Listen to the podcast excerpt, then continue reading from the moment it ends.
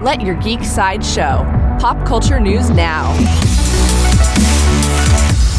Hi, this is Andrew, and here are your pop culture headlines. Coming soon from DC, DC Comics shared a new trailer for Shazam Fury of the Gods. The trailer gives us our best look yet at the Daughters of Atlas and shows how the Shazam family has learned to use their powers. We'll see dragons, magic, and so much more when Shazam Fury of the Gods flies into theaters on March 17th. New from DC, Neil Gaiman shared an update about an upcoming DC comic series. He promised the Dead Boy Detective series is still in development at HBO Max. That said, it's unclear what stage of production the show is currently in. There is no further news about Dead Boy Detectives at this time.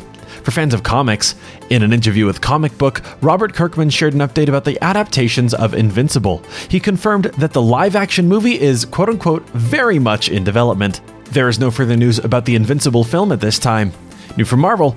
Marvel shared a new promo for Ant Man and the Wasp Quantumania. The promo, narrated by Marvel Studios president Kevin Feige, explores how Ant Man is perhaps the most underestimated Avenger. After all, he was the key to saving the world in Avengers Endgame. The promo also features brief clips with many of the lead actors of the film.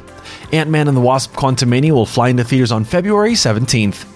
This has been your Pop Culture Headlines presented by Sideshow, where pop culture is our culture. For any more ad free pop culture news and content, go to sideshow.com forward slash blog. Thanks for listening, and don't forget to let your geek side show.